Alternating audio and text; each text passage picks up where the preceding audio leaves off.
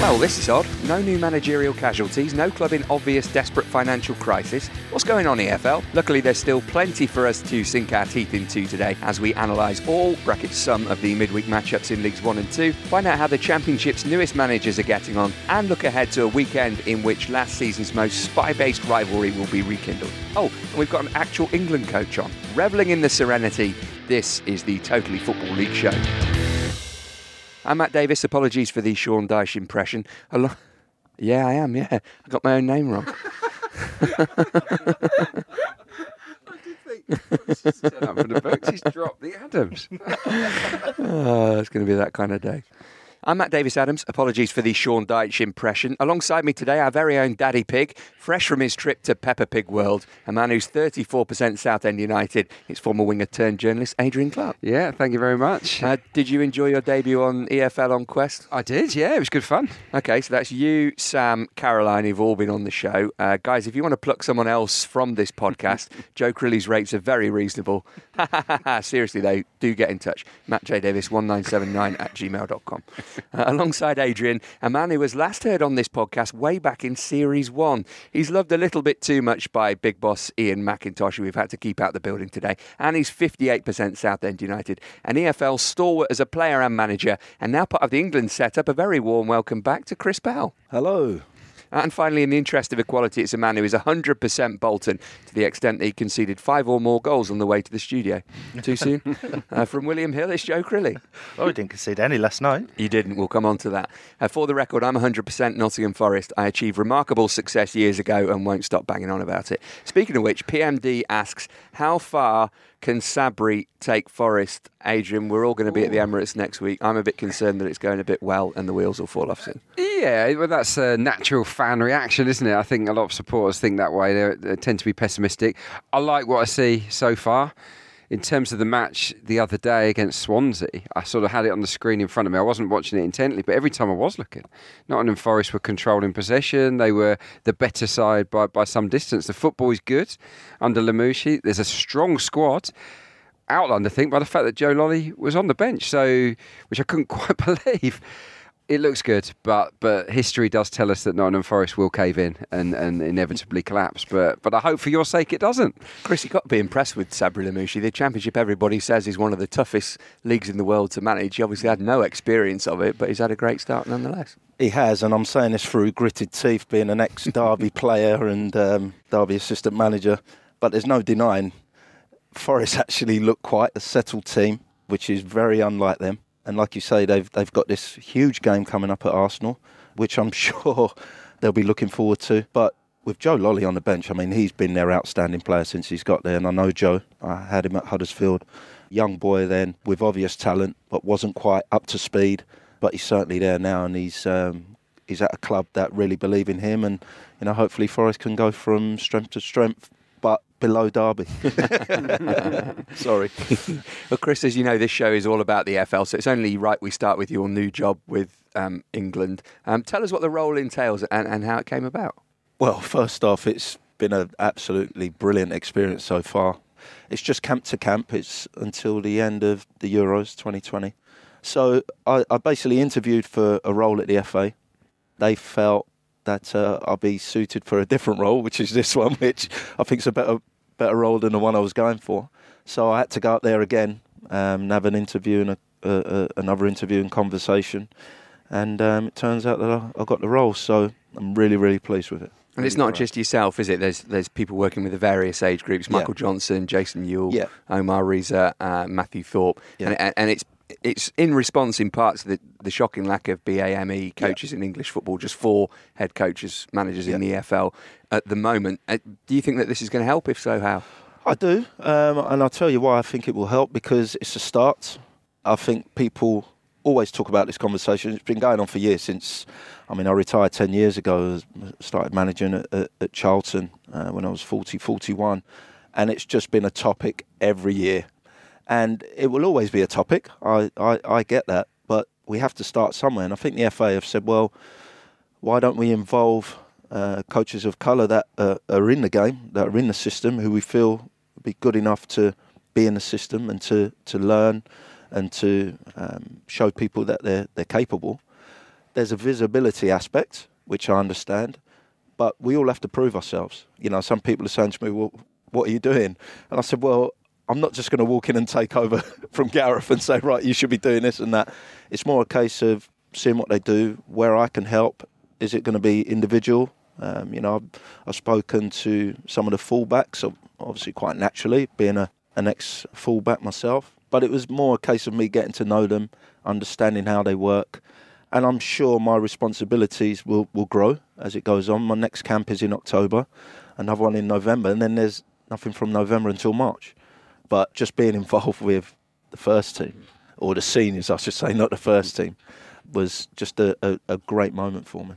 And it's due to last uh, provisionally till 2020. Have you got thoughts of extending it, or is I club management so. where you oh, I hope so. I mean, this is England we're talking oh, about. You know? Yeah, yeah, absolutely. What happens? Does it? Does this mean you're sort of taking yourself out of the game in terms of club management? Are you just going to focus on this, or if someone knocks on your door and says, "Look, fancy coming to manage us," is that something you could yeah. combine or not? Yeah, yeah. It's it's actually quite open. Um, Gareth and, and Les Reed, who's the technical director have both said, look, if there's an opportunity for you and you'd like to take it, you're more, you know, within your rights to do that.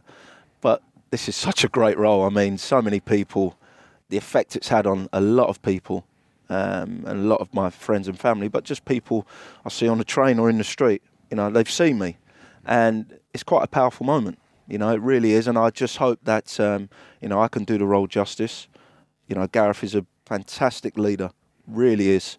I've known him a long time, but you know we, we haven't. Sort of our careers have gone different ways as such, but we were apprentices together, and I'm really impressed by him and his team that he's got alongside him, and hopefully I can lend my knowledge and experience, and we'll see where it goes. Sounds good. We wish you all the best. Right, should we check in on the championship? You're listening to the Totally Football League show in association with William Hill. Championship then, where the headlines are in the new manager derby, it was Gary over Danny as the Owls beat the Terriers. Uh, would surely never go down that way in the animal kingdom. Uh, Clarky, I learned this this morning. The name for a group of owls is a parliament of owls. Wow. Yeah, okay. There you go. Fact of the day. You can take that away with you.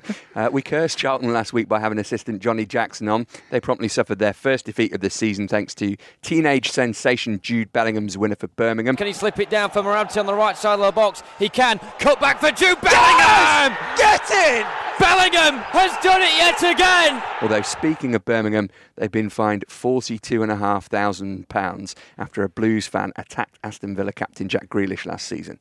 That'll learn them. And Will Ferrell's climbed the ranks from Fratton Park at the start of the season to Craven Cottage at the weekend. Stay classy. So on Sunday, Sheffield Wednesday won the new manager derby with Huddersfield. Uh, Chris, were you surprised that the Cowleys left Lincoln for Huddersfield? It's a club you know well, of course. Yeah. Uh, I know they were in for him before. Then there was talk that no, they're going Sheffield Wednesday. Then they went back to Huddersfield, and initially I thought they, they don't really want to go there. I think they feel that maybe the, uh, there'll be a bigger and better opportunity. Uh, not saying Huddersfield aren't because it's a huge club, and obviously they've had real success recently. So I was quite shocked, you know, whether it's the financial package, whether it's the package to get a lot of players in in January they're like a rudderless ship at the minute. I, I really love the place. You know, the fans were terrific with me, but they've lost the art of winning. It's not only this year; it was last year as well, and it's a huge job. Maybe Danny and Nicky felt, okay, we want to we want to face this challenge. We feel ready for it. They've done marvellously well at Lincoln and Braintree before that, and they just see themselves on an upwardly curve, and I think they want to stay on that but it's a huge job, you know. So for them to go Huddersfield, they obviously feel that maybe the ingredients are there for them to lay down their own foundations, their own culture, and hopefully get a group of players that can turn this poor run around. Adrian, do you think maybe they've been promised a similar level of autonomy that they had at Lincoln. Maybe that was something that I think that was definitely something to do with it. Yeah, they they they're control freaks, aren't they? As, as, as a lot of managers want full control, understandably, but they really do do everything. I think between them. Uh, meticulous with a capital M, really. Those those two guys. So I'd back them. I think they're ready ready for this kind of challenge. But it's huge, as as Chris rightly points out the losing habit is, is crazy. I think three wins in 52, 15 defeats in 18. Haven't scored more than one at home in 30 games. It's Those numbers are, are awful.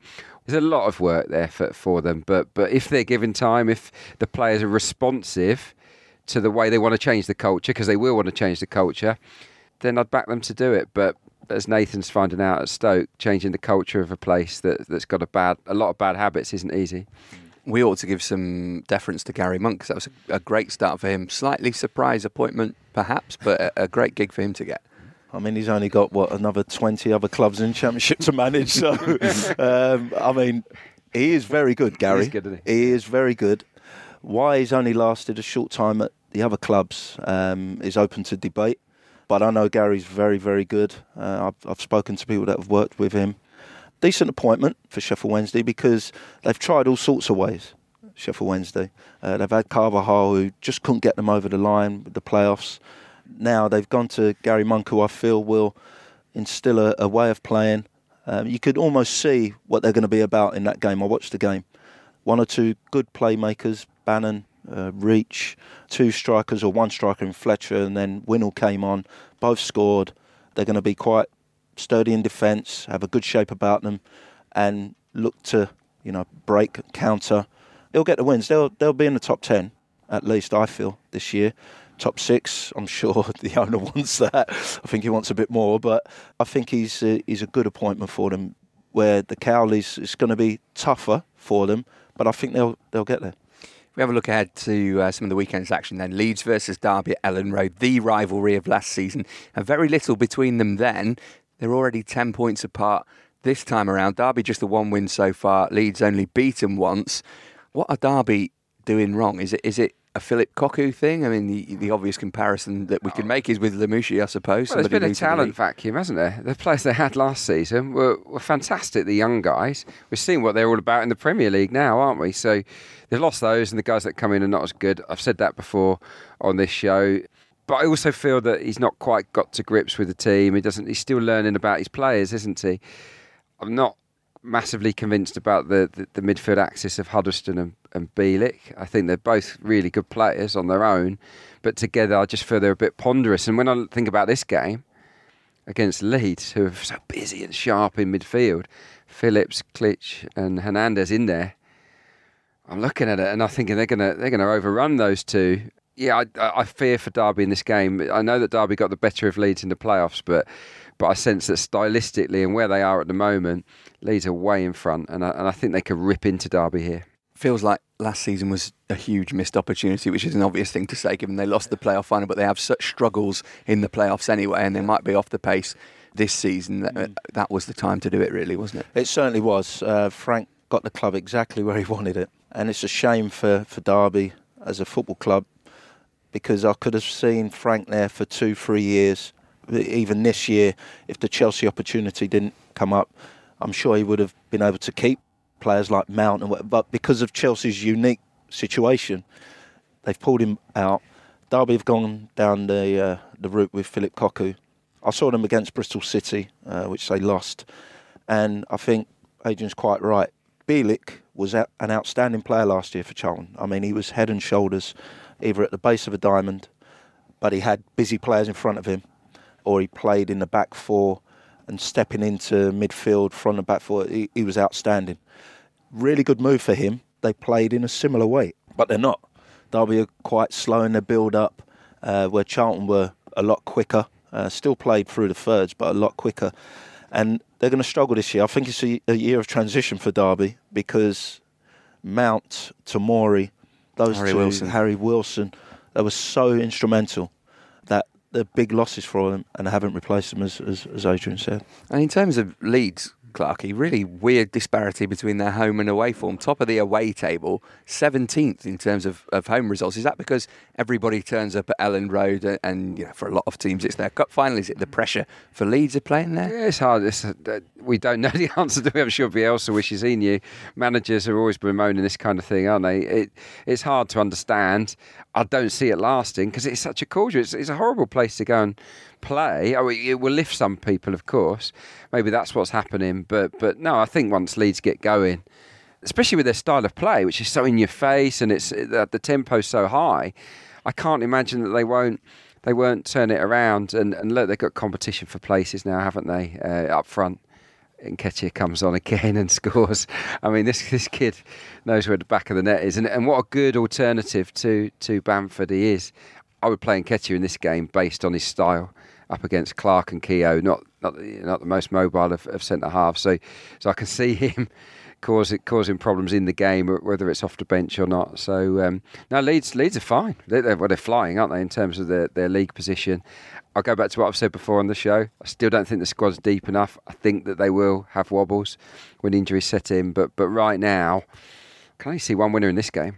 In terms of Brentford against Stoke, poor old Stoke, bottom of the table. Nathan Jones says they're very close to being a good side is he just trying to keep the morale up or try and keep his job because they don't look it? Do He's they? not going to say anything else, is he? He's not going to say, going to say we're an awful team. Um, everything's going against him, isn't yeah. it, Chris? I mean, I got a feel for him with the, the Joe Allen one. You see why Joe goes for the ball, why he lunges in. We, we saw it last night at Mansfield with the player getting sent off, and it happens, but it happened when when when they were going well in the game yeah, it's it, he's got issues there. I, I, I actually still think that he, he can turn it around, mm. but because I rate him, yeah, I think he's a good manager. But yeah. but the diamond, the, the diamond for me, I don't necessarily think he's got the right system for the players that, that he's got within his squad. He he's got his own philosophy, but it doesn't really suit the, the group he's got. I don't know what Chris thinks. Uh, well, I was going to say I've been there when you you try everything and it's just not happening for you, and then you lose a player for injury or being sent off. I saw them at Charlton early on in the season, and they absolutely dominated the game. They hit the bar, hit the post, went 1 0 down, equalised 1 0. There was only one team in it, to be fair. Gregory missed a chance over the bar, should have scored six yards out. Charlton went up the other end, scored 2 1, scored a great corner routine. Conor Gallagher, 3 1, game over. And I spoke to Nathan afterwards, sent him a text. I said, you know, I really feel for you. And he just said, you know, I'm watching the game now on the coach on the way back, and I, I can't believe it. And I, it just seems like that's happening every week. Yeah. You know, even this week, I think Lee Johnson said we didn't deserve the three points. Mm. You know, this is the opposition manager where normally you say, yeah, we deserved it, we we hung in there. He actually said didn't deserve it. And when you hear that, you just think it's just totally going against Stoke, no matter what they're doing, no matter what system, what players are playing. It's really, really difficult. Individual mistakes have cost them goals at the wrong end of the pitch as well. We've seen the goalkeeper make some mistakes, the centre halves as well. Uh, that's, that's kind of out of Nathan's control, isn't it? Mm. Even a Even a Afobe didn't look like he could score save his life for Stoke, and he goes to, to Bristol and, and, and he hits the ground running. It, it's not working for him. But but I've got faith. The, the big mm. question is, uh, will the Stoke board have enough faith in him to, to ride this storm? Well, maybe an opportunity for them this weekend. Brentford not exactly pulling up trees. They've, they've only won two of seven so far. If we go on to West Brom Huddersfield, we've spoken about uh, Huddersfield already. Haven't spent much time this season on uh, the baggy slash the Throstles slash Albion. Slaven Bilic said managing in the Championship was always on his bucket list, uh, which, okay, cool, might be on mine too. Uh, unbeaten, but with more draws than wins, so some room for improvement there. Definitely. I think he's still looking for his spearhead you know, is it going to be Kenneth Zohore or Charlie Austin or both? But he likes to play 4 2 3 1. Diangana's been a good signing. Very, very good signing. Yeah. Sawyers has come back. He was a, a, a, junior player there, so he's come back. But he's a good player. They have the basis to be definitely a top six side, for sure. But I think they need to start converting. A draw away at Fulham is fine. A draw away at Derby, fine. But really, if you have any ambitions, you've got to win those games and start putting those wins together. Performances have been quite average. Um, I've seen them in the flesh a couple of times and they underwhelmed me a bit. Quite slow. Yeah, exactly. Yeah, very slow in possession. I love the attacking midfielders they've got. Um, Garner's been a revelation. I mean, I'm surprised West Ham let him go because he mm. would have come off the bench a lot, I think, yeah. for them in the Premier League. Phillips hasn't really got going, has he, this season? I think he's a really good player when he's on, on form. The, the big problem, I think, is up front. Chris identified it. First thing he said there, spearhead. Austin, I think, at this stage of his career, is better in a two. Zohore doesn't give you the penetration, but he does give you the hold up. So you've got to try them as a pair, I think. Maybe the way is 4 4 2 because he's got enough wingers, Yeah, hasn't he yeah. So that means dropping your Krovinovic or one of these attacking midfield players, which he obviously is reluctant to do because he's a 4 2 3 1 guy. But, but personally, I think that might be the way to go for West Brom. They, that may turn the draws into wins. Fancy them against Huddersfield, though, this weekend. Well, Joe, let's get some odds uh, on those games. What will you give me on Derby winning at Elland Road? Not that I would ever place that bet. they're, they're a massive price. Derby obviously just a couple of points above the relegation zone. Leeds flying. Derby 13 to 2 to win this, so uh, uh, quite a big price. Leeds 2 to 5, as you would imagine, odds on. And the draw 4 to 1. Brentford Stoke, that feels like a draw to me. Well, Brentford are odds on to win the game. They're 17 to 20, so just a shade below even money. Stoke, quite a, a big 16 to 5 to win the game, uh, and it's 3 to 1 for the draw. So a couple of big draw prices there uh, with the Leeds game and the Brentford game. And presumably you're favouring a home win at the Hawthorns. Yes, absolutely. 13 to 20, so just a little bit bigger than 1 to 2 for West Brom to win. Huddersfield 17 to 4 to get the win, and the draw 3 to 1. And what about Gary Monk to take Sheffield Wednesday up? They are 7 to 1 to go up, which is around about the price that they were at the start of the season. So when Steve Bruce left, they kind of drifted a little bit uh, to around about 8 to 1, 9 to 1, but they have since come in after the appointment of Gary Monk to where they were at the start of the season. Lovely stuff. Fancy some League One chat? Good things are coming your way soon. Clarky, you made a TV debut this week. Where were you? I did. I was on the EFL on Quest show, following in one of my heroes' footsteps, Sam Parkin. And how was Phil Parkinson? He was insightful, very knowledgeable, uh, and a very nice bloke. So it was a home from home for you, really. Uh, what if I didn't see it live and I wanted to watch it with you? Well, the good news is that thanks to questod.co.uk, you can watch it anytime you like. Just head there, skip the championship section, and then you get to hear my dulcet tones, and if you're lucky, see my face as well. And if I wanted to watch you or Sam live next time, where can I find Quest TV? Yeah, to watch the EFL on Quest Live, just go to Freeview Channel 12, Freesat 167, Sky 144, Virgin 217. It's nice and simple. So that's the EFL on Quest found on Freeview Channel 12, FreeSat 167, Sky 144, Virgin 217, or just head to questod.co.uk. Got it? Right, remind me how you got in there and how I can get a job League One, the EFL's middle child. Headlines Southend get their first point of the season only to lose a 4 3 thriller at the Shrews on Tues. Bolton keep a clean sheet. Hooray, the great escape is on, Joe. Coventry leave it late to maintain their 100% quotation marks home record. And, this'll shock you, Sunderland draw 1 1. Yes, a full programme, or as full as can be in League One this season anyway, on Tuesday night. And we're going to start with the league leaders. Coventry beating Wimbledon 2 1, but only just. Came from a goal down. Wimbledon hit the post, had some great chances to double their lead before Coventry levelled just before the half hour. And then Liam Walsh won it on 90 plus 3. Adrian, how much credit are we giving to Coventry and to Mark Robins for taking the fact that they're not playing at their home ground in their stride? Yeah, massively. Uh, I'd give them huge credit because when that news broke, I thought, he's going to find it hard to attract players because of the atmosphere. And he's had to start again as well. He, he, it's quite a lot of changes throughout the summer there. But the guys that have stuck around, your Jordan Shipleys, your Huulas, have been really prominent. They've been they've been excellent for them, and and the the loan players that he's acquired, I think, have settled in very quickly. Uh, Callum O'Hare has been impressive. He's he's from Villa. Liam Walsh from Bristol City, who had been playing uh, with the Premier League club before that. So, so no, um, they've got good players, very good manager, and they're up there on merit. I think they rode their luck in this game against Wimbledon, who was really surprised with the team selection. He left out Joe Pigott. Uh, no surprise that he left out a Pyer after his poor performance in the previous game. But Pigott, really good lately. Um, so that one, that one shocked me. But but Coventry, they've got potential to stick around at the top. Chris, as a manager, would you would you be a sort of softly, softly about the home ground issue with the players, or would you just say, look, this is the situation, we've just got to deal with it? It'd be the latter, to be honest, um, because they can't change it. It's not as if they're going to go back to the Ricoh uh, anytime soon. I think sometimes people underestimate how hard a job Coventry is. You know, for Mark Robins with all what's going on, and as Adrian said, to attract players. I mean, he lost some key players. To be fair to them, they play a good style of football. Um, he's always preached that, Mark. Always with a young team, they signed, was it Matt Godden? Matt Godden, yeah. Good signing. You know, I just thought, what, what an impressive signing that is. He scored a couple of goals, and they'll be there or thereabouts, you know, even with a young team, as long as they don't get injuries.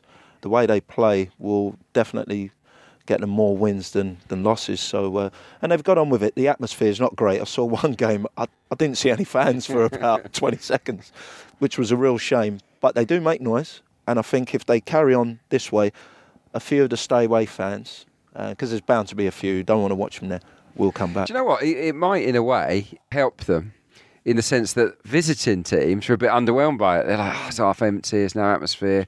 They might then just get into a sort of laissez-faire attitude. It can happen, it shouldn't.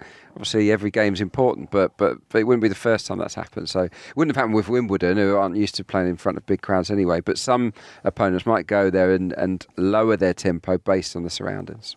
Great club, good manager, terrible owners. It's the theme of the season, unfortunately. Uh, Coventry top then, a point clear of Ipswich, who won 1 0 at MK thanks to an early goal from John Nolan. Uh, Ipswich yet to lose. And they've got a game in hand on Coventry too. Only conceded four goals. I mean, you think it, they might take some adjusting to League One, but but none of it so far. Now, fair play to Paul Lambert because uh, he went into a club that was really disaffected, lost you know, Paul Hurst after giving him his opportunity, years of stability and playoffs a couple of times under Mick. And they've come into League One, obviously a big scalp. Um, and I'm sure there's many a side in there looking forward to Ipswich coming, but they've dealt with everything so far.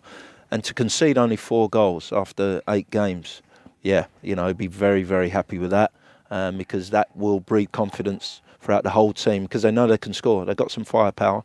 Um, they've scored you know, a lot of goals, a few at Bolton, sadly, which a lot of teams have done before the uh, takeover. But um, I've been impressed by by Ipswich so far.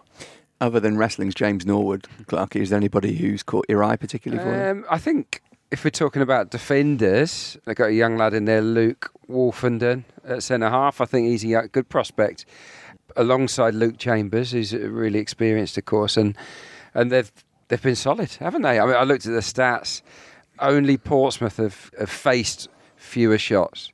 So that tells me that the organisation of, of Lambert's team is, is really solid. And as Chris points out, when you when you've got Norwood, who who actually came off injured, didn't he, yeah. last night in the first half? So that's a worry.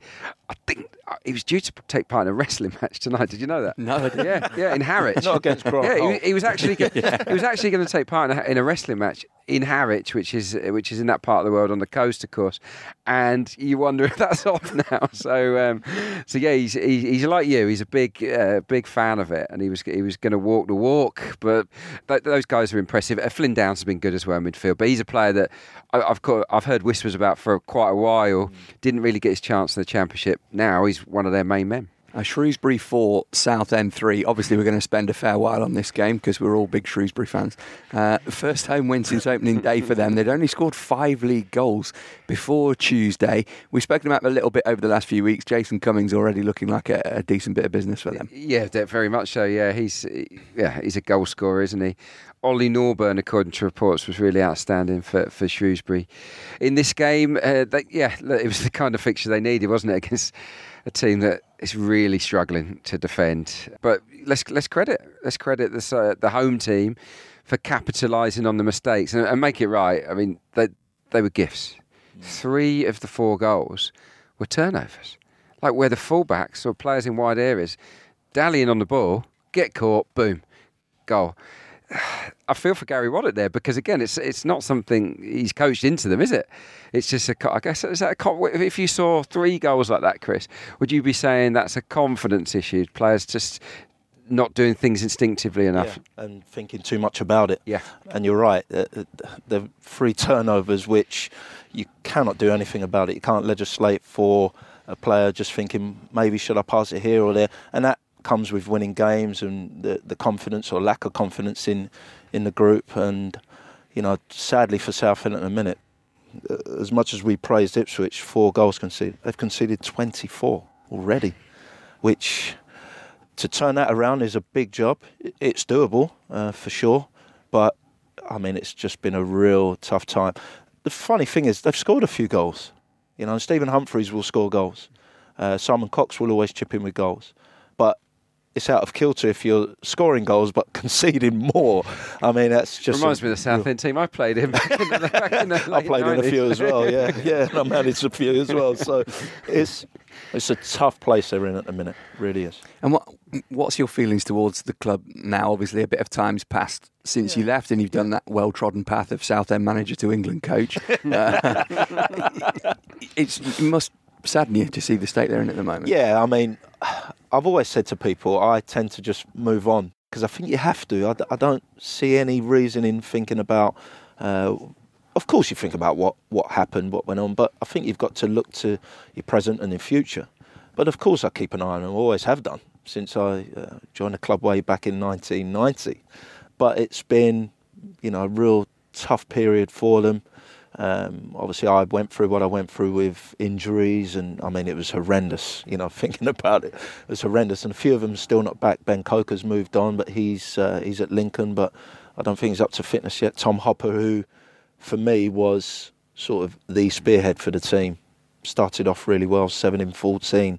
Still not back. You know, he's been out nine, ten months. I mean, a player like him will score goals at League One level. Stephen Humphrys came in, hit the ground running, and then got a horrific injury. Gladly came back and luckily came back in the last game. They beat Sunderland to stay up. He will score goals, no doubt about it. But it's a tough time for the club. For years, they've been trying to move, um, and that's still hanging over the club. And hopefully, that'll get resolved in a positive way. And there's some good players there. Lost Yearwood uh, to Brentford. Brentford, he's the, the type of buy that Brentford get. You know, young, got a lot of games, uh, missed a lot of football. Uh, there's some real talented young players there, but a bit like how I found when you have young players, you want to put them in at the right time to get the confidence in playing in senior football. And sometimes when you throw them in and have to stay in, it can be very, very difficult for them. So, real tough ask for them at the moment. What way they're going to go, I don't know. And it'll be interesting to see what's next. W- Would you have any interest in going back? You said you, you only look forward and you're quite happy in your in your current role. Would, would- would it be tempting if they if they asked? No, no. I think I think that ship sailed. I think it's wise always to say, you know, that that happened then. This is now, and uh, you know, I look forward to other challenges, which you know I've I've certainly done. Gary Waddock got any chance of getting the job full time? Do you think, Adrian? Potentially, but but the issue he's got is that his team have conceded seven in, in two games and they've not won.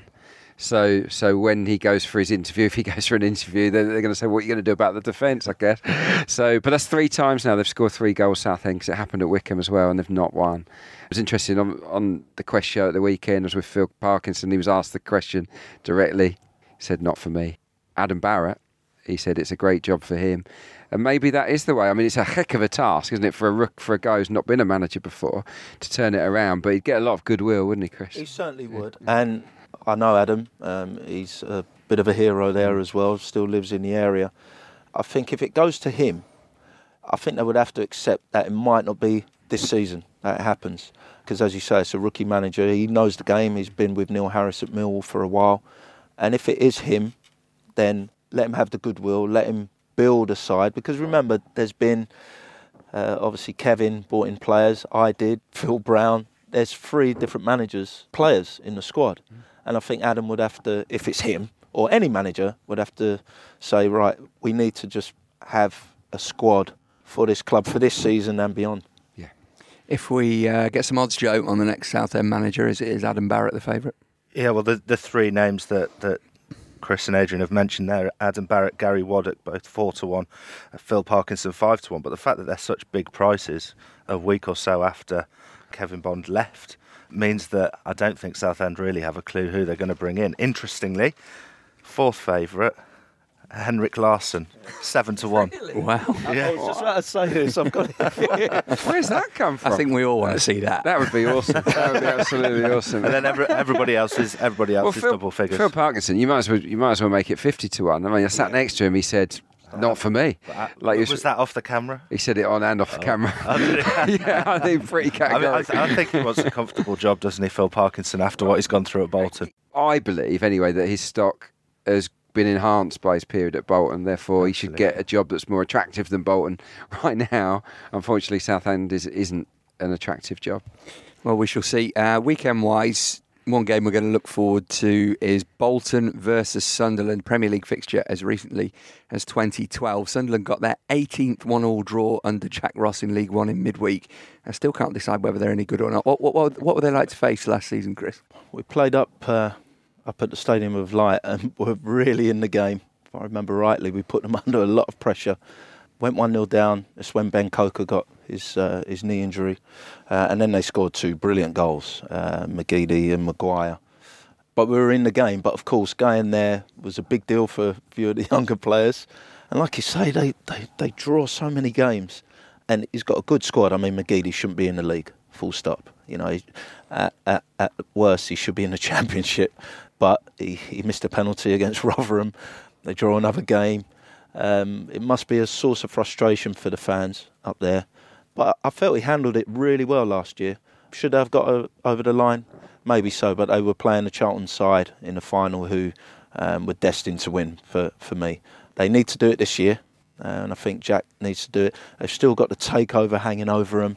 There's still one or two issues with Sunderland. I mean, it wouldn't be Sunderland if talent. there wasn't. But They got talent, haven't they? They certainly have, yeah. And, and I think that's that is what gets them over the line in a lot of games, isn't it? Just pure ability. You see the quality of the goals that they score sometimes, especially through McGeady and uh, Maguire has, has got ability, hasn't he? And Gooch on his day can do it, and, and McNulty's a great finisher. So I, I've still got faith in Sunderland, but, but I don't know whether their own fans have. Uh, Joe, you came beaming and bounding into the office today. You would have seen Bolton play in the UEFA Cup, but that was nothing compared to a nil-nil at home to Oxford uh, last night. The, the only way is up. Well, that nil-nil felt as as as good as the 2-2 against Bayern Munich in the UEFA Cup a few years ago. Bolton played really well and could have gone in at half-time one or two goals up. They they played really well. They look like they're they're gelling as a team. Obviously, with so many new faces in there, it's, it's going to be hard to, to get them playing as a, a cohesive unit in such a short space of time. But Keith Hill and, and has seemed to to kind of work his magic somewhat. I still think it'll be a little while before they pick up a win. I'm I'm not expecting much this weekend against Sunderland, but the signs are looking good, and you'll like this as well. Uh, obviously, Nottingham Forest loaned a couple of players uh, to Bolton. You're welcome. You'll uh, you'll like this one. Uh, oh God, I had it saved up. One second, sorry.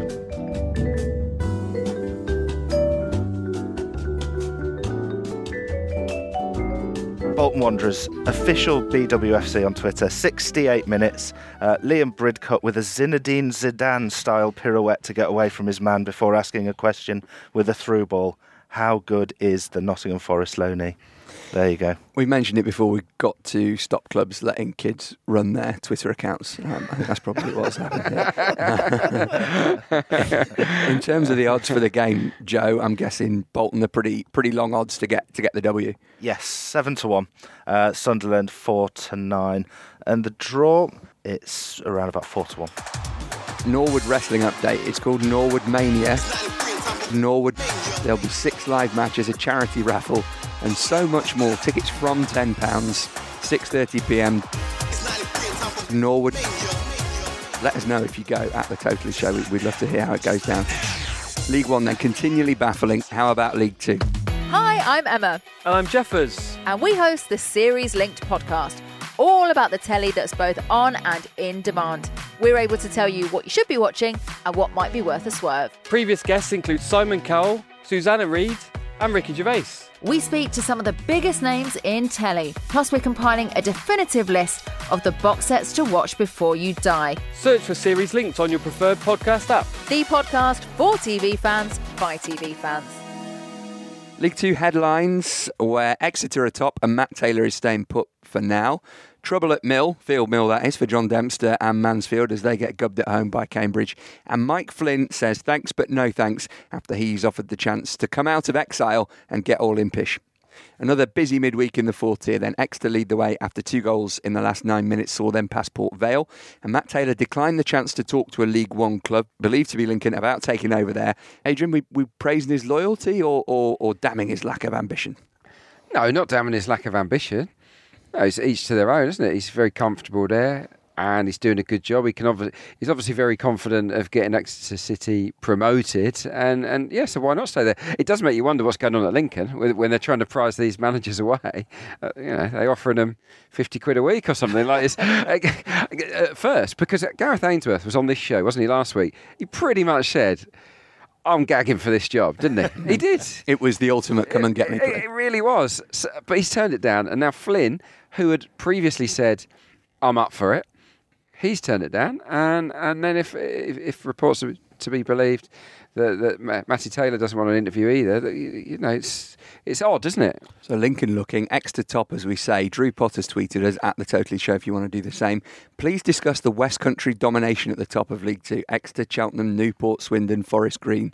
Who, if any, he asks, are serious contenders? I, th- I think they all are actually. I, I don't think they're there by chance. Forest Green, brilliant footballing team, aren't they? They play possession football. They keep it better than anyone else in that particular division, and they've been knocking on the door for several several seasons. They're probably just lacking a a prolific marksman, Forest Green. Cheltenham, they impressed me. I mean, the three two against Bradford last night. Ryan Broom has suddenly come to the fore in midfield, scoring goals, making goals.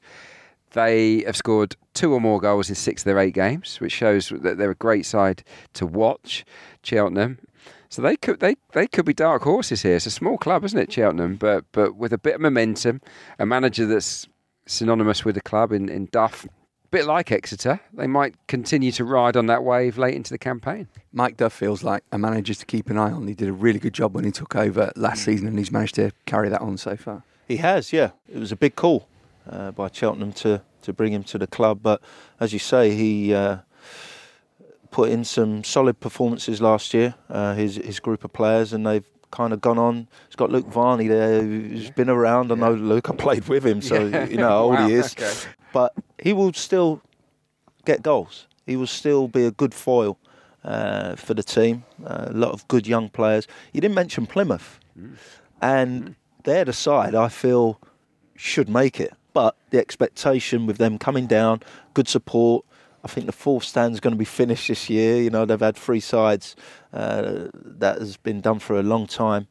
You know, they've prized a, a, good manager away from Bury, but they still haven't really got into gear yet. But they've got some good they players. They should do it. Yeah, oh, I agree. They should players. be up there. And Newport were my tip at the start of the season, just because they're so solid, yeah. and and they've got goal scorers in, in Matt and Amond, and, and and the boy Tristan Abrahams come in and sort of just given a bit more pizzazz up top, a bit more competition. So I'm, I'm still on Newport Island, um, but um, yeah. As for the other West West Country, that sounds like the worst holiday ever. Yeah, it does actually, doesn't it? Yeah, there is a Newport on the island of Isle of Wight, of course. Yeah, yeah. Um, I think all of them have got capabilities to stick around top half. And Newport play next to this weekend. A game I want to talk about, though, all good in the West Country, not so much in the East Midlands. Mansfield nil, Cambridge four. Matt Preston taking out Luke Hannant. Ouch. Uh, David Flitcroft got the Spanish archer for failing to achieve promotion last season. Stags currently 18th after nine games. Does that mean then, Clarky, that John Dempster is in a bit of bother? It was a bold appointment in the first place. It was a surprise because they're a really ambitious club, and fair enough, if they want to get rid of Flitcroft, that's up to them. He got them to the playoffs, so it felt harsh, but it just showed that that wasn't good enough.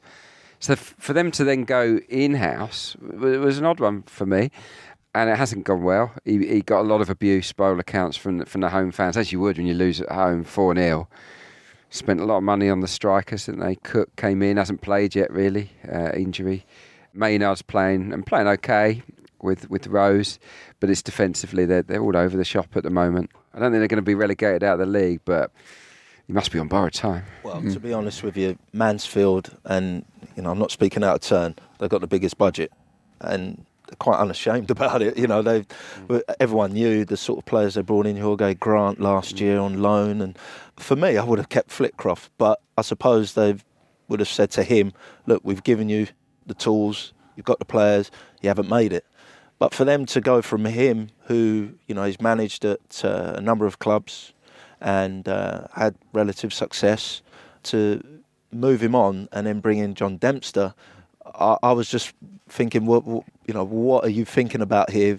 Is this a coach who you see a lot of potential in? Obviously, they do, tough for him though because the expectation is huge there, just physically because of the uh, the financial aspect. So I don't know what way they go. Hopefully they'll stick with him. I always like guys to get an opportunity, see him through the initial bad times because it, it's always going to happen, and hopefully he'll come through the other side. In terms of this weekend, Newport Exeter, the standout game. We've spoken about them though, so let's have a look at Grimsby versus Macclesfield. Third time they've met at Blundell Park this season after their cup game was called off at half time. Uh, Grimsby, I'm going to see them at Chelsea on Wednesday next week. What are we thinking about McMahon's start at Macclesfield? It, it was a, a, difficult job to take in lots of ways because Sol Campbell had done so well, but he seems to have picked up the baton and run with it. He has, yeah. I know Daryl, and uh, I spoke to him maybe a day or two after he got the job. I said, why? um, and he said, well, it was a, a, decent opportunity after leaving Ebbsfleet and uh, potentially a really good young manager, I, I felt, you know, in the job he did at, uh, at Ebbsfleet. But he's gone there, and as you say, he's they've done okay. He's managed to get some wins, which always helps. It gets people on board. Of course, the situation off the field he, he can't do much about but he's gone in. There'll be a bit of revenge because he's missed out on the big game at Chelsea.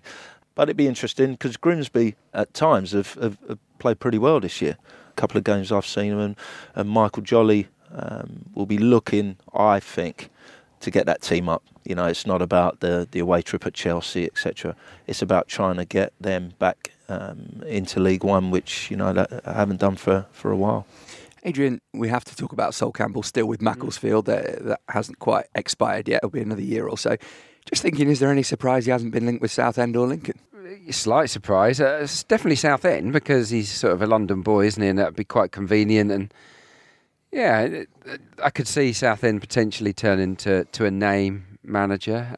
He proved himself, didn't he, last year in really difficult circumstances even though we all know that he can say some strange things, he's a slightly unusual character at times, he did galvanise that dressing room. He, he organised them brilliantly.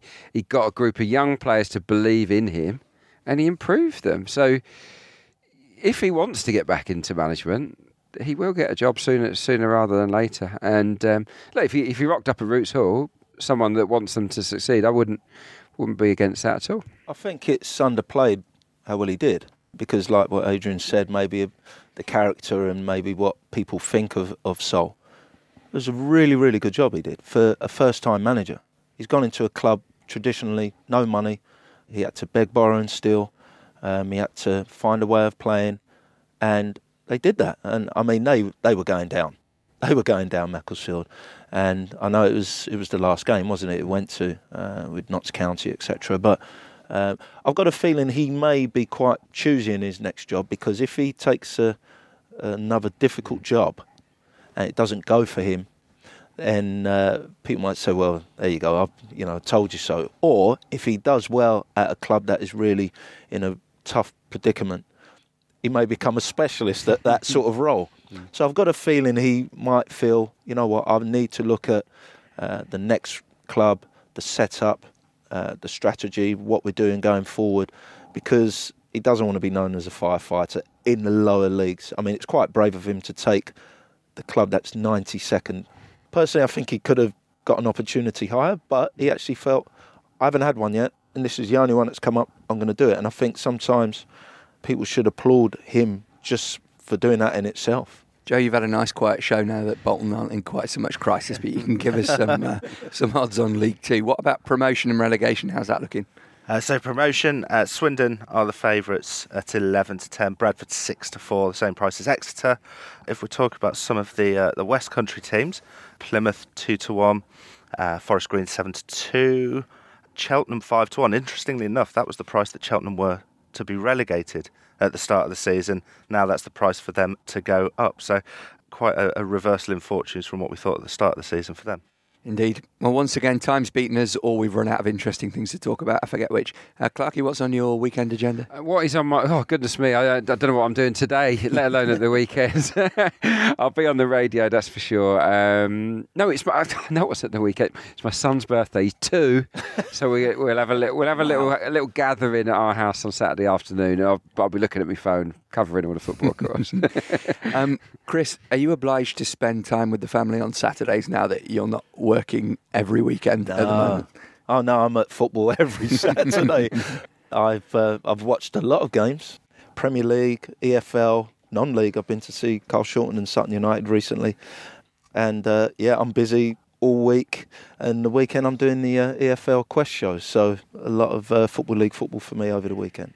Okay, so that's somebody else who's got on the FL Quest show before me. Well, thanks for joining us, Chris. Adrian, too. I'm off to the Emirates as part of the 8,000 plus Forest contingent travelling to the Big Smoke for the FL Cup tie with Arsenal on Tuesday.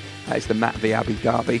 As a prelude to our defeat, I'm not in next week, but do join Caroline and co. Same time, same place. See you soon. You've been listening to the Totally Football League Show, a Muddy Knees Media production.